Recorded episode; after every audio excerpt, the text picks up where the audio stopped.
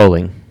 Hey everyone, this is episode four of the Telos Running Podcast. I'm Kristen, here with the great Steve Sisson. Hello, everyone. How we doing? Today we're going to be talking about data driven versus effort based training. And then we're going to take a stab at some mental training techniques that I'm really excited to be talking about. Yeah, this will be our first um, practical, practically applying mental training techniques in this podcast. We've talked a little bit about all our core values and stuff, but we haven't really gotten into like something somebody can take away and plug into their training. So take notes. Please do. Also, we missed last week because, well, Steve shat the bed, huh? I pretty much did shit the bed. I, if shitting the bed, by shitting the bed, we mean that I basically pontificated for 50 long minutes on this basic topic that we're going to cover in 15 minutes. So, yeah, it was so bad that we decided to hit the uh, delete button and um, come back at it a week later because we also had scheduling issues with the crazy lives that we live on top of everything. So, um, yeah, this is take two, but you won't ever get to hear take one. Hopefully.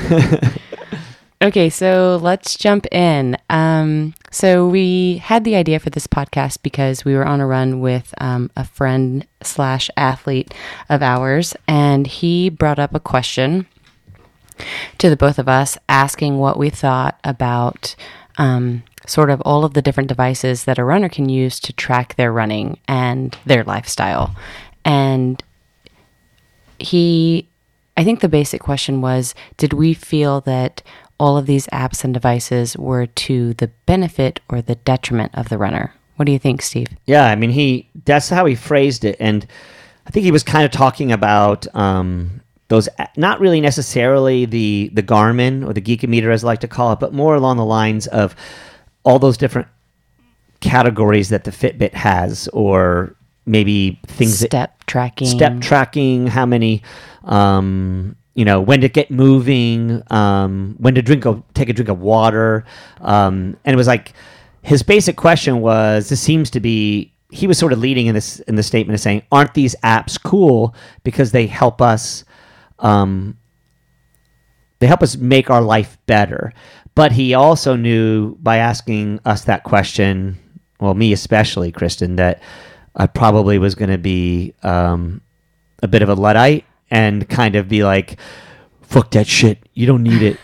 Just, just you- point north. kind of. Just point north with your get get your system pointed north, and everything will work out. You know, ask the universe; it'll tell you what you need." Yeah, Mister. Oh, I still use a Timex, but really, he has a Garmin now. Everyone. Actually, if I could use a sundial, I would probably use a sundial.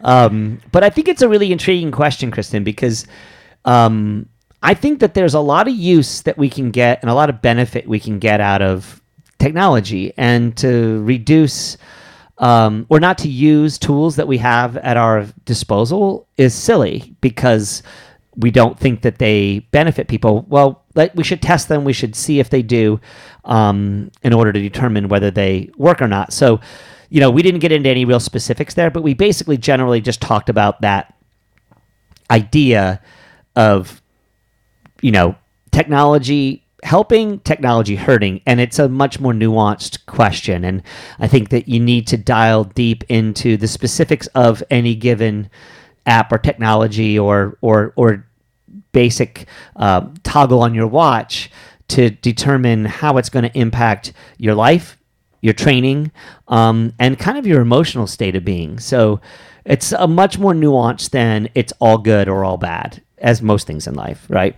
Yeah, and I think a lot of that for me comes down to screen time and the effects it has on your lifestyle and also your brain before sleep. There have been a lot of studies about blue screen and all that backlighting for technology um, right before bedtime.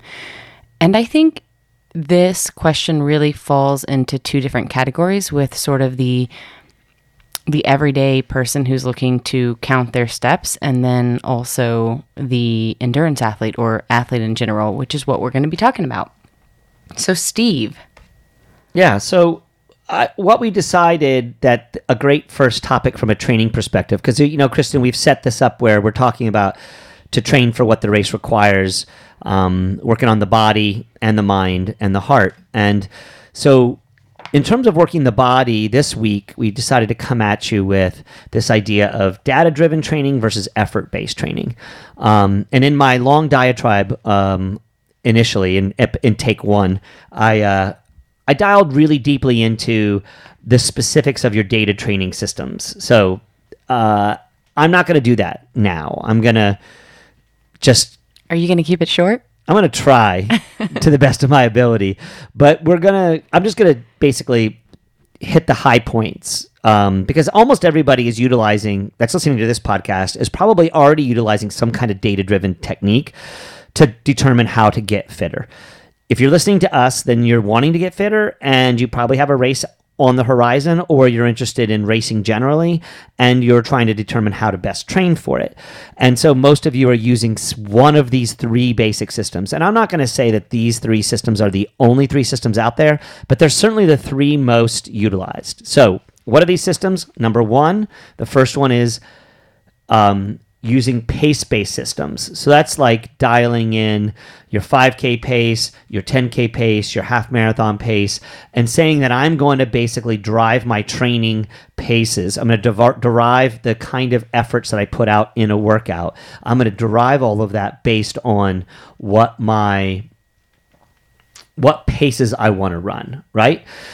The secondary system is that people use, or another alternative system is energy based training. And that's utilizing terms like your aerobic power, your VO2 max. This is where we get into threshold and tempo running and things of that nature that are designed to basically highlight and hit specific energy systems that science has told us are benefiting us as runners. And each of those systems kind of checks off a box that is important for an athlete to be able to hit in order to be most effectively prepared for their race. So there's using just pace derivatives immediately, just saying, I'm going to go at my 5K pace for this workout.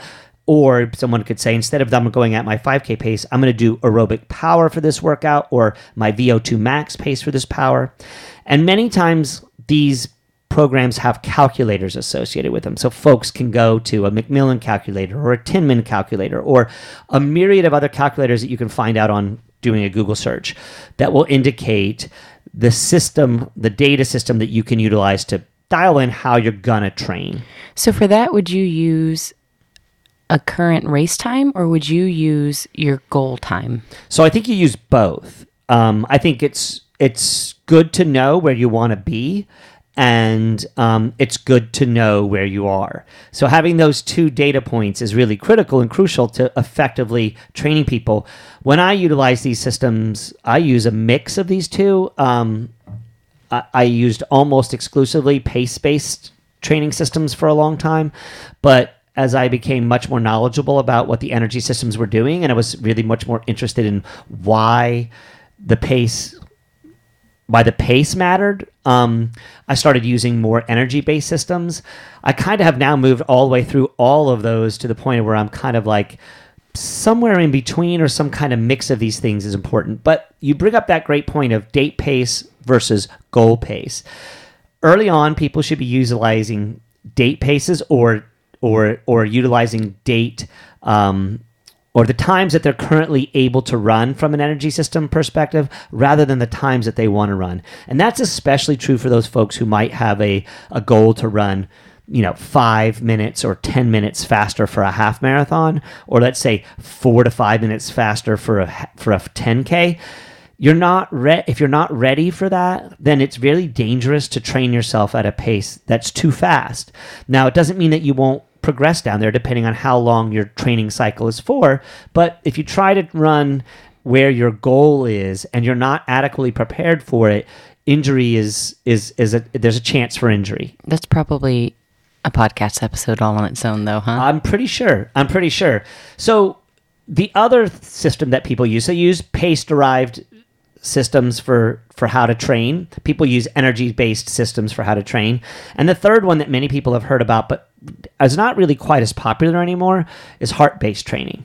And heart rate based training um, is basically utilizing your heart rate monitor on your watch or using uh, yeah using basically a heart rate monitor in order to design and determine the zone that you should be training in.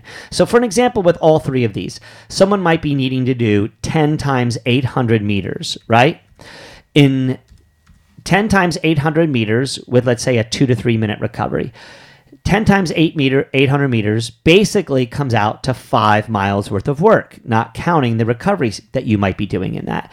5 miles worth of work means that you should be running somewhere between probably your 5k or your 10k pace if you're doing a pace based system or between your aerobic power your VO2 max or maybe even into what some people might call critical velocity in a energy based system.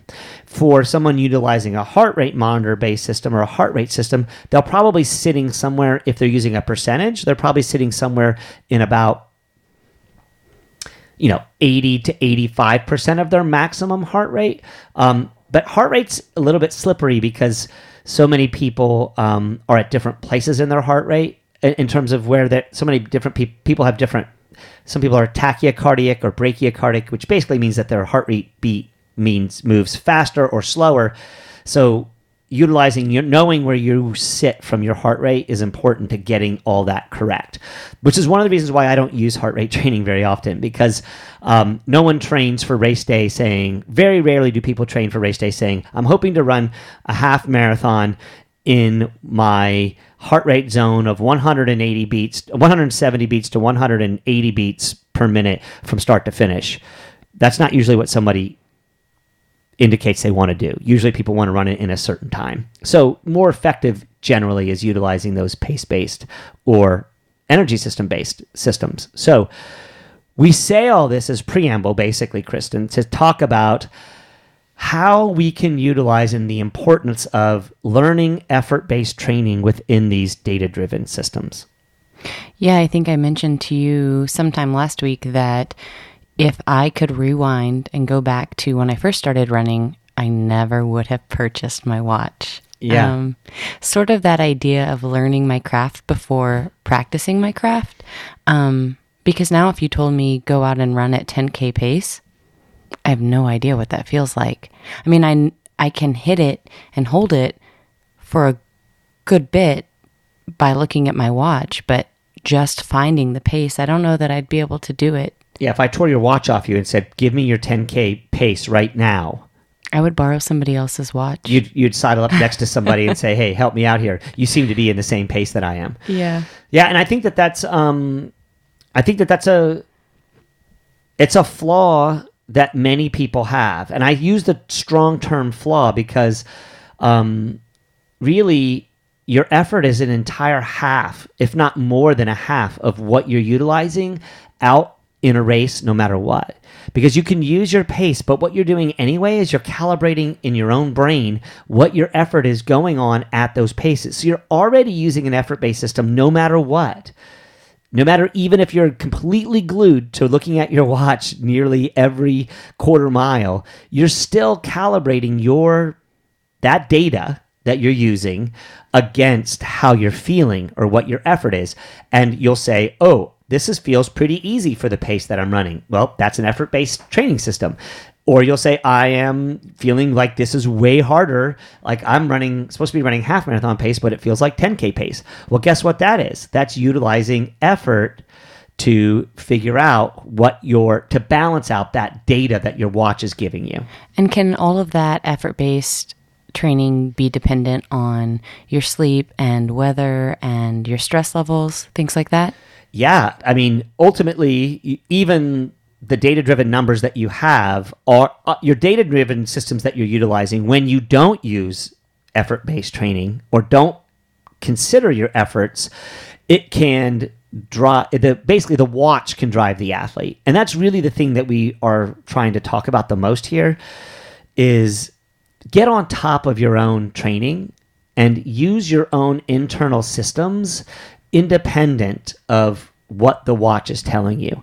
Use the watch, but use the watch as a way to help calibrate your effort based system. Yeah, that makes sense. I think, I mean, speaking for myself only, I have the tendency to be really rigid in the way that I view things. And so sometimes when we're doing a workout and I know what my paces are, I look at my watch, and if I didn't hit those paces, I failed. And that's the end of the story. Never mind that. I mean, for example, we had a workout last week, and it was like 24 mile an hour wind, um, really cold, but really the wind was the factor here. And you said, Yeah, there was huge bursts of wind up to 30 miles per hour that were stopping people. right. And so you said to run by effort when we when we rounded the corner on the track and and came into that wind and I think allowing room for some grace in your training is sort of what effort based training is about, right? I mean, you want to hit the numbers, you want to be rigid in some things, but you also want to give yourself room to be human, really. Yeah, and I mean, you're not a computer.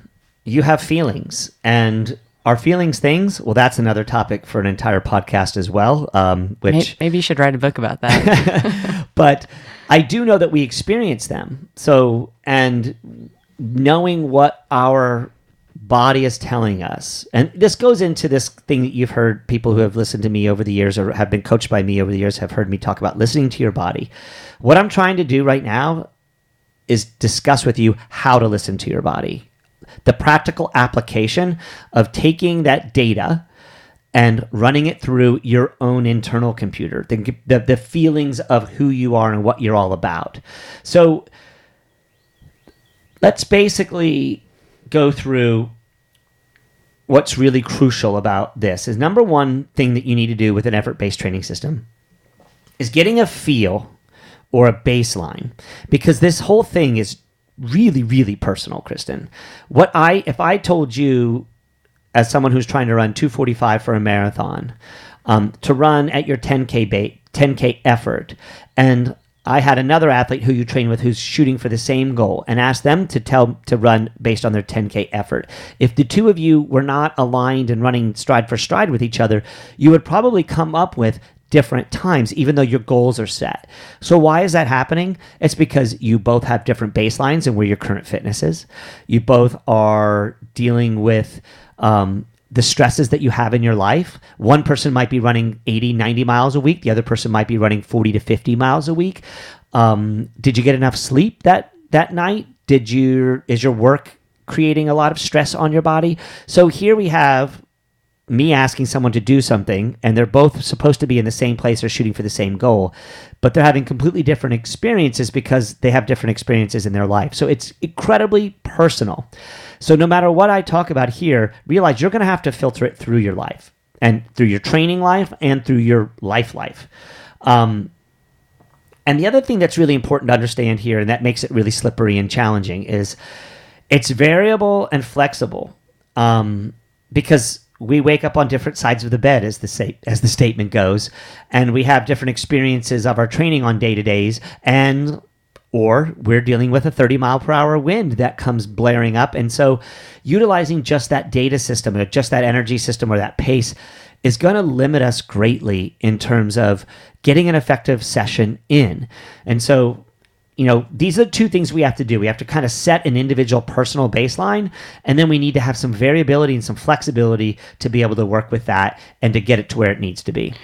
So, sort of, I'm going to throw this mental training question at you because I I think it would be really helpful for me if you answered it. So I'm hoping it will be helpful to other people. But this is easy to say and easy to comprehend via this podcast. But what would you say to an athlete if you had two athletes in this situation where they're both aiming for the same thing and one athlete is feeling like I don't know he or she didn't get any sleep or maybe they're coming down with something or they're really stressed out or all of the above and you're at the beginning of a workout I mean do they say something to you? How do they say it without it being an excuse? How do they talk to their coach about it? Or how do they fight their own demons of of where they are mentally lining up next to their teammate and maybe not performing the same way Well, I mean, this is a really, really important question. And this is an area that I think makes it really challenging for self coached athletes, especially because they're doing this wrestling with their inner demons right there with no one to ask. So, to answer your question bluntly, if you have a coach, tell them. And if your coach doesn't respond, then there's a problem. Get a new coach. But the thing is, is not everybody has a coach that's there with them at that moment. So someone might be a coached athlete, but they're being coached by an athlete on their their coach is an online coach, or their coach is not there on that given day. So the athlete has to eventually get to know themselves well enough to be able to make those decisions themselves. But a coach can be very helpful in determining what is being a wimp and what is being um, smart.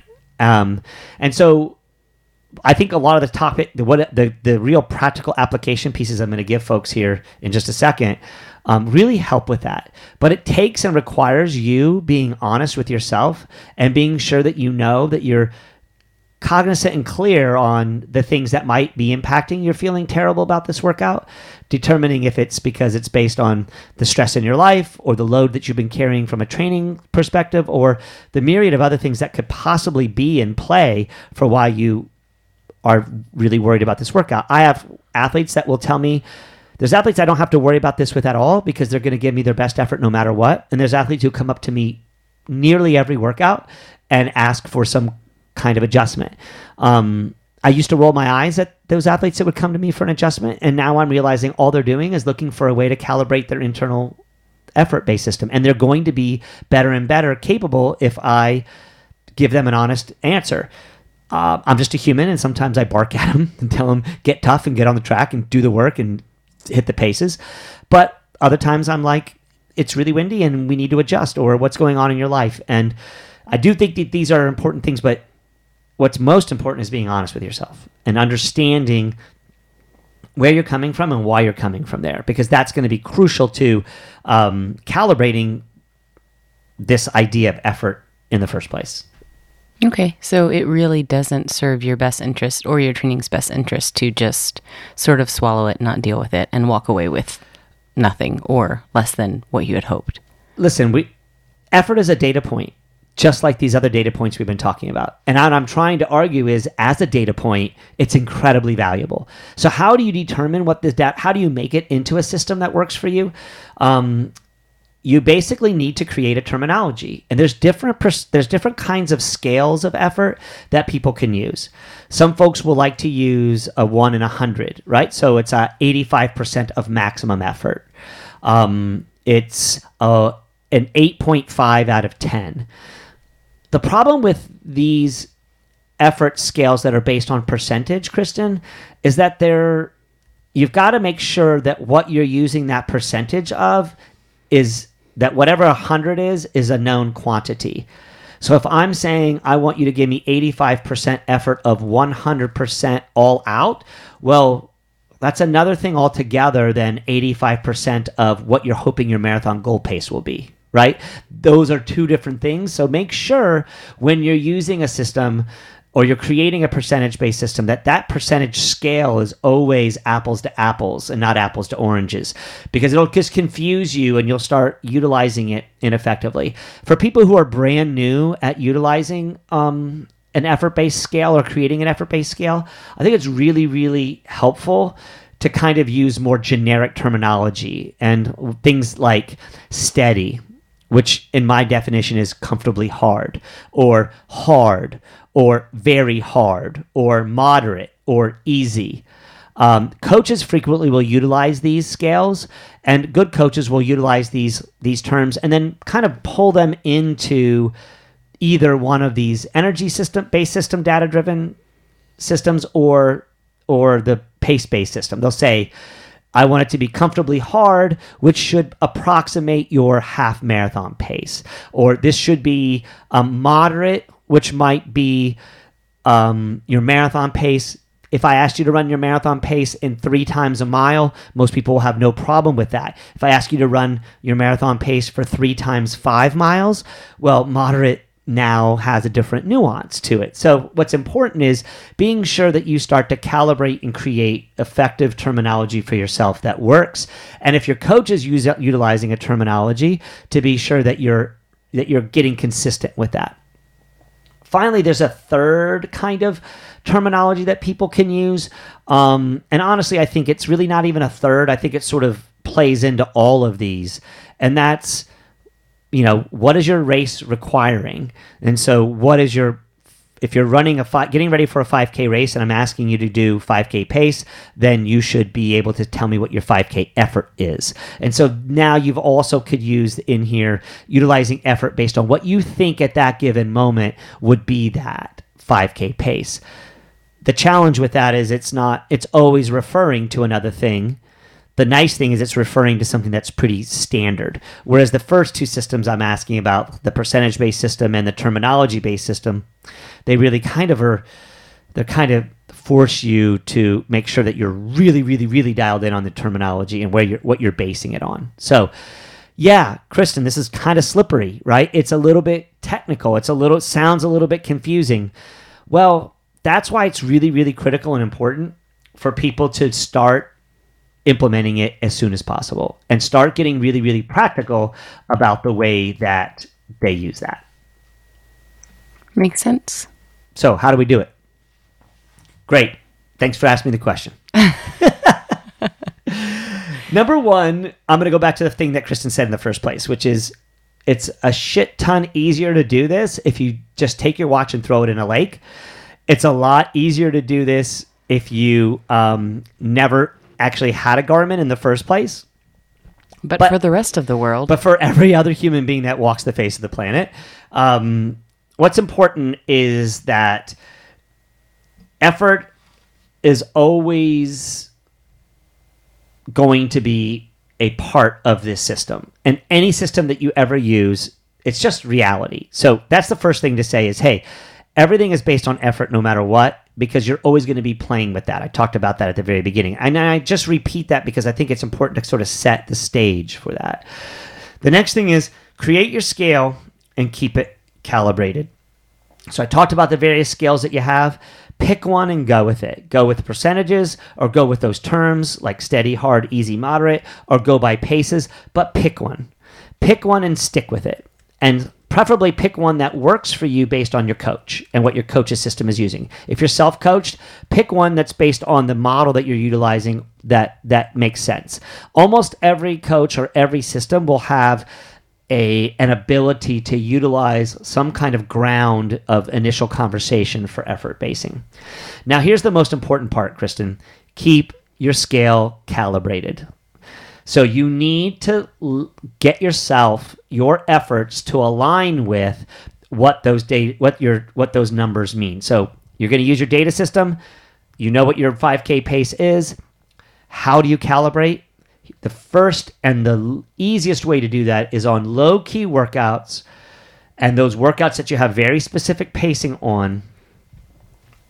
Don't look at your watch while you're doing the work. If it's a low key workout and something that's not really, really all that important, I would even argue to you maybe not even look at your watch from the start of the workout all the way to the end of the workout. But that might be next level business, right? That might be something you want to do down the line. But what you want to do is do an individual session or do an individual repetition and know that you're, and ask yourself, what pace am I running? And then look at it at the end of that interval. So if we our example of 10 times 800 and I say let's do it at 10k pace or let's do it at VO2 max pace. You know what that number is and then you say, "Okay, I think I'm going to be running at 10k pace today." Run that first interval and after you get done, look at it. Don't look at it during it. Look at it at the end of it. This is really important. It's it's an advanced level athlete that has the ability to look at their watch and calibrate it in the moment. Now, it'll seem like it's the easiest way to do it, but what you're doing is you're utilizing your watch as a crutch. You're still crutching on your watch and you're really not calibrating your system. So, pick a workout where you where you say, I'm going to first workout I'm going to do is I'm going to do 10 times 800 and I'm going to look at my watch only when I finish the session so lapping lapping your watch. lapping it after a mile or and and then and not utilize so if doing 800 don't look at it at the 400 look at it at the finish of the 800 and say i think i was running 10k pace. My 10k pace is 7 minutes and 30 seconds. Look at your watch and it says 750 wow your effort based or it says 650 well guess what? Your effort system is not very highly calibrated and we need to get better at calibrating it. So then you do the next session and you say, "Oh, I was a little fast on that." Do the next repetition, dial it in. You get it to 745 or 740. Oh, you're getting closer.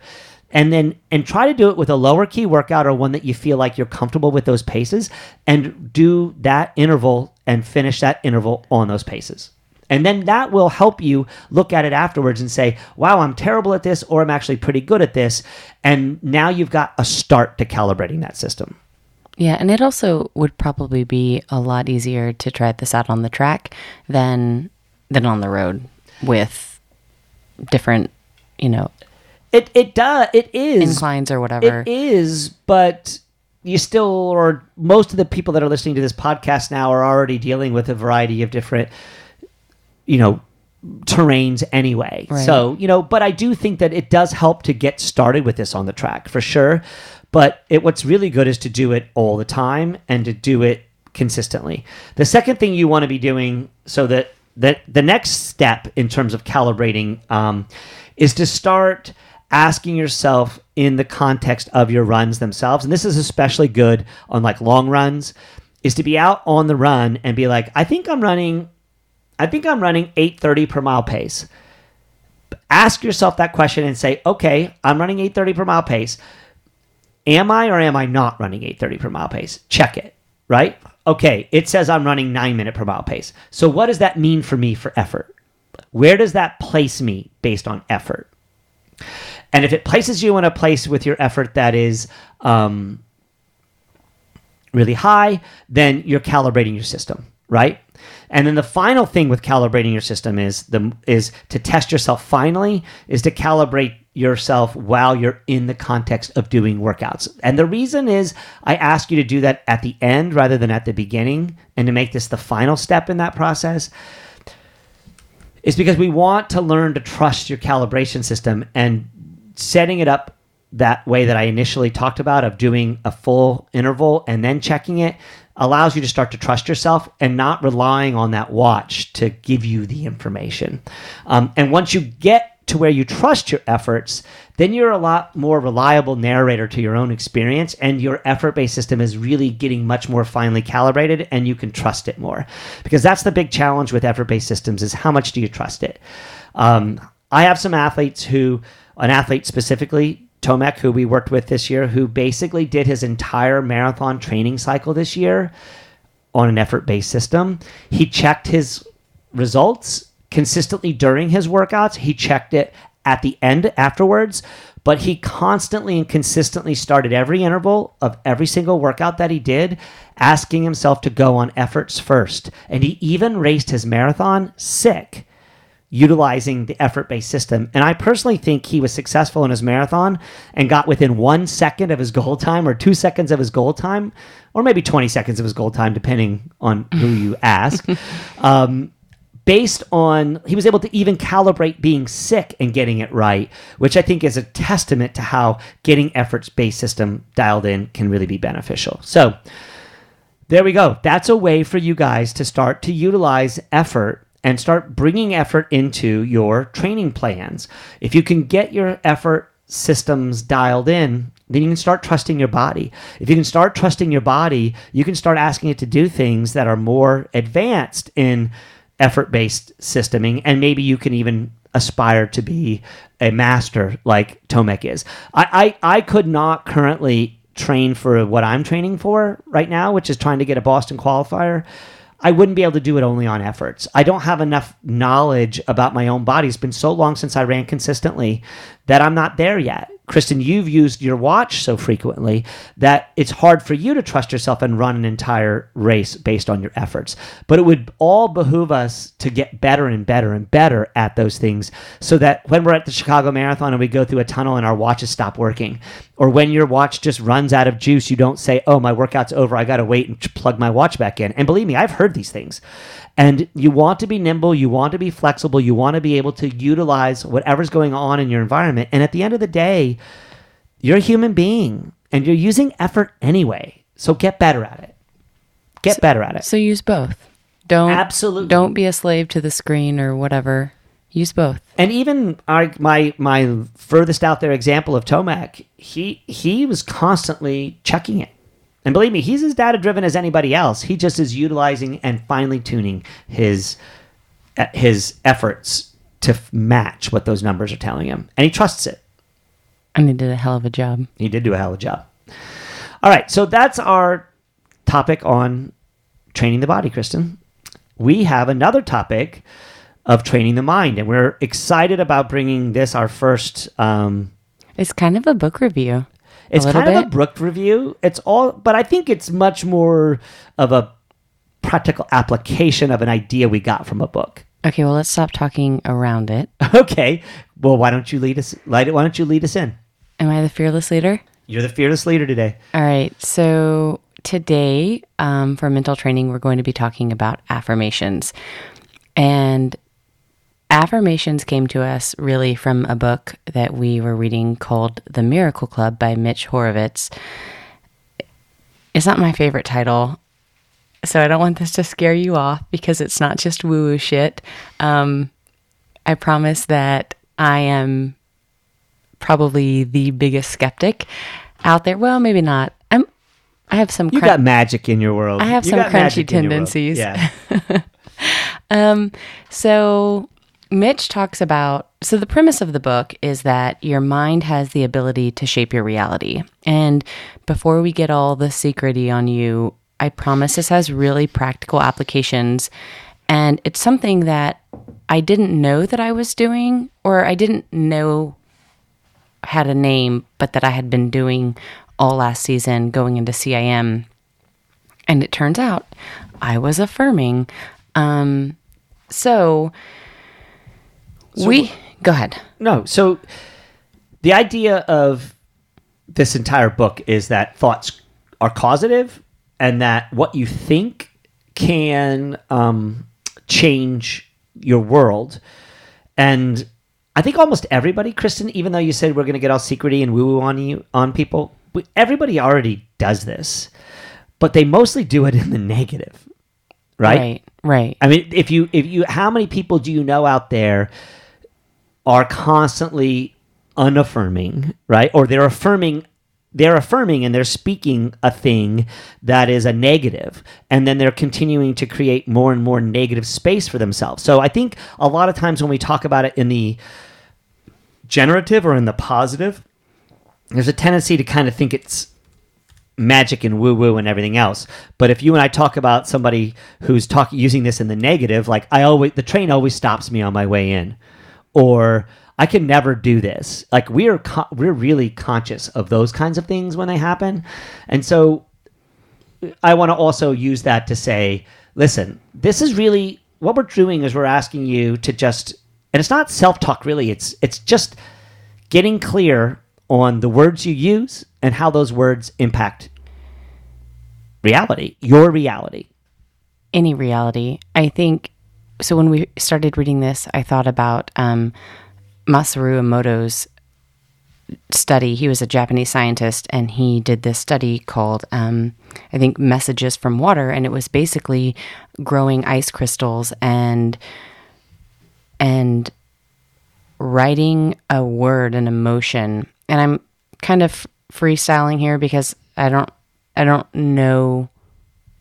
I don't have this in front of me. I'm just sort of calling this from memory. But he wrote a word and an emotion in front of each growing ice crystal and the associated word so if it was happiness the crystal grew it was more symmetrical and if it was a negative word then the crystal was deformed in shape um, Crazy, really. right Wow. and th- there have been lots of studies done like this but that was the one that made me think okay well if this can happen with ice crystals what happens when we write down the things that we most want when we use all of our brain power and we put that toward our our one as Mitch calls it deeply felt wish what happens then So, what does happen?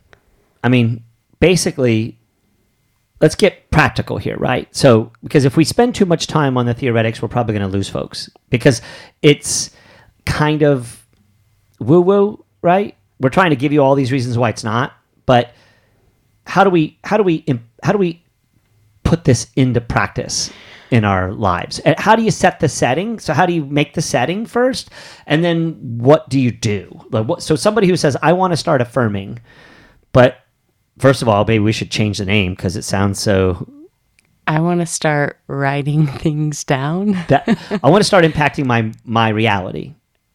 Yeah, I don't know. I mean, so I guess the way that I started was by writing down my goal time, and I knew what I wanted.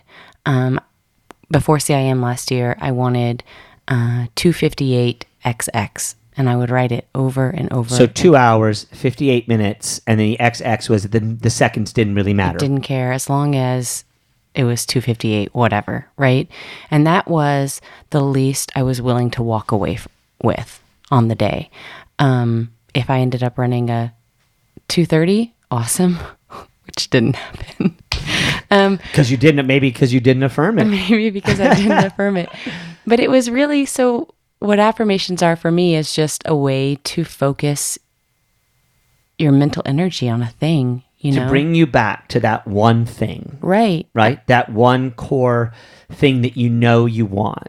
Right. I mean, I think I get a little intense with running, maybe a little bit. Maybe a little bit. and, but I was really in a state then where it was my first thought when I woke up in the morning. I would get up, 4:20 in the morning, go to the living room. It was dark. I would meditate about what I wanted. I wouldn't meditate to clear my mind or be mindful, although I probably should spend a little bit of time on those things. But it was having this intense focus on this one goal, whatever that is, whether you say it out loud or write it down or meditate about it, it was just constantly bringing what my purpose was to the forefront of my mind.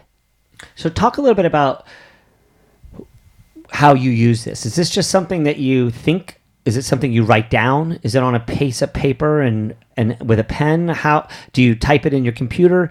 What is a way that people utilize affirmations?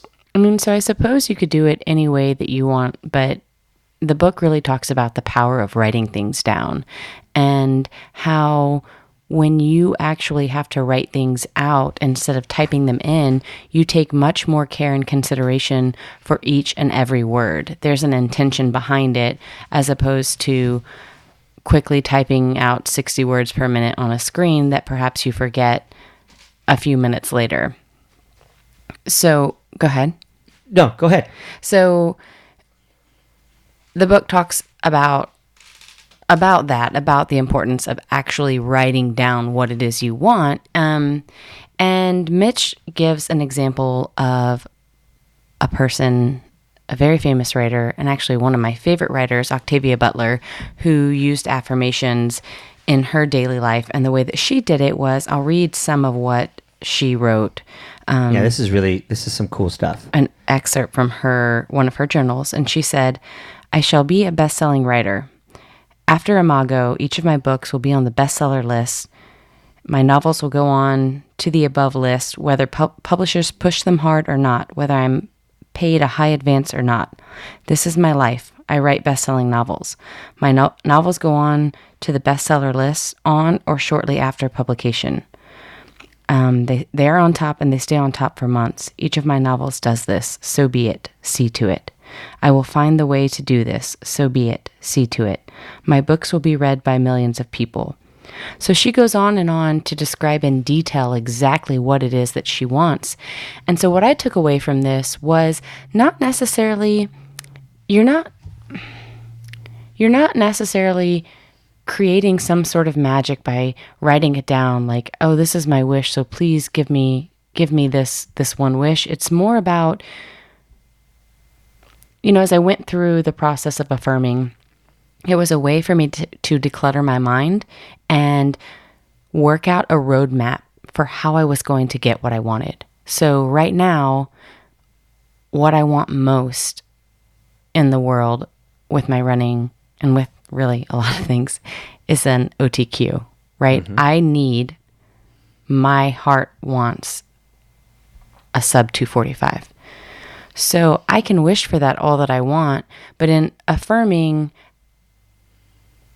affirming teaches me how to get there. So I need my body to be healthy and whole. I need to make good food choices. I need to wake up and bring my best to training every single day, no matter how stressful I how stressed out I am, no matter how frustrated I am that I'm not where I want to be. And so affirming allows me to bring my mind back to that one goal. What's my purpose and how do I get there?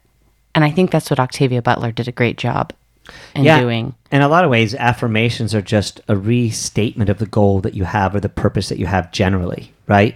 And I think when you talked about how in the past, before you knew what affirming was, before you read this book, you were doing affirmations in a way, but not in a real specific um, or even you weren't really doing the work. You were writing the words down, and you wrote that you wrote those numbers down over and over and over and over again.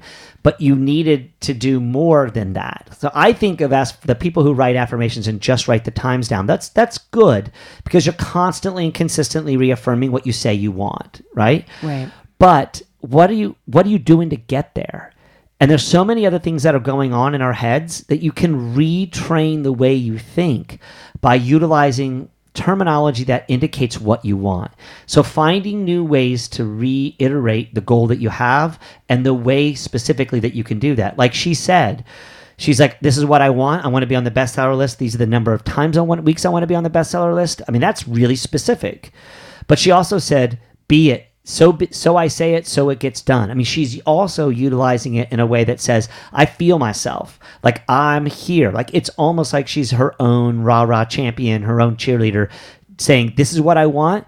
And by God, you know, I deserve it. I actually want to channel my inner uh, Smalley. What's his name? Uh, anyway, I have no idea what you're talking about. Really? You, you this is uh Stuart Smalley from Oh, um, okay, okay. from Saturday Night Live. Anyway, uh, I heard Somali and I was like, no, wait, I, what? I was slipping my words. But anyway, yeah, I think that that Octavia Butler's description there is really, really good. I mean, this is coming from a woman, an African American female who, in a in a genre of fiction that was definitely not can was not filled with African American females in it. So she was she was a badass. She was a warrior. she became a warrior. She stated what she wanted and she went after it. It's like she set the goal and worked on getting her spear into the target. She kept working on getting her her bow pulled to get the arrow to go to the target that she wanted. And how did she do it? She repeatedly affirmed the things that she wanted over and over and over in a written format in her notebook. And these things came true. I mean, that's kind of magic, But right? she did the work. She did the work to make them she come retrained her brain. She retrained her brain and started telling herself these things. So, because you know what? Octavia Butler had enough negative shit in her world. She had everybody out there telling her what she couldn't do. I'm sure she worked full time jobs that were not the greatest jobs in the world to get to the place that she was. So she had to she had to counteract and counterbalance the negative that's out there the negative that either the universe was creating for her or her culture was creating for her or her own mental space was creating for her by constantly and consistently affirming. And this is the thing i want to get across to everybody. Affirming is not woo woo shit and if it is, it works. Okay. But it's not no woo woo shit because what it is, it is retraining the way your brain works. Cognitive behavioral therapy is teaching us every day that we are our thoughts and that as we create in our minds, we create in reality. And affirming is a way, a first step, and an incredibly practical way of saying, What's my goal? Kristen says, I want to run 245. So she writes 245x, she writes 244xx repeatedly in her notebook. But now she's also turning another page and saying, Here are the steps that it takes to get 244xx, and let me affirm them in very positive ways. And that's an incredibly important part of this, isn't it? Right, it is because it's essentially, I mean, even if you want to look at it this way, if this is still too much for you, you're you're writing a contract with yourself. This is what I want. This is who I am. This is how I get there. I will do these things. I will make these things happen. And so you're even then you're putting your yourself in a mental space of you're you're lifting yourself up. It's a you're putting yourself in a positive mental space. I mean, I think to your point of Octavia Butler, and that this goes for all of us, there's enough negative shit in the world. So if we can just get a pen and paper and write out the things that we commit to, and why we commit to them and how we commit to them and be really, really clear and defined on what that purpose is, I mean, whether you believe it or not, it, it's got to help, right? Absolutely. I mean, in a lot of ways, it's about being a warrior. Um, it's saying who you are, saying who you want to be, and then being who you want to be. Um, and this is mental warfare because we're doing battle with our conditions, the situation around us. I mean, everybody that wa- listen to NPR if you're a liberal, listen to Fox if you're a conservative, and all they're going to tell you is the doom and gloom.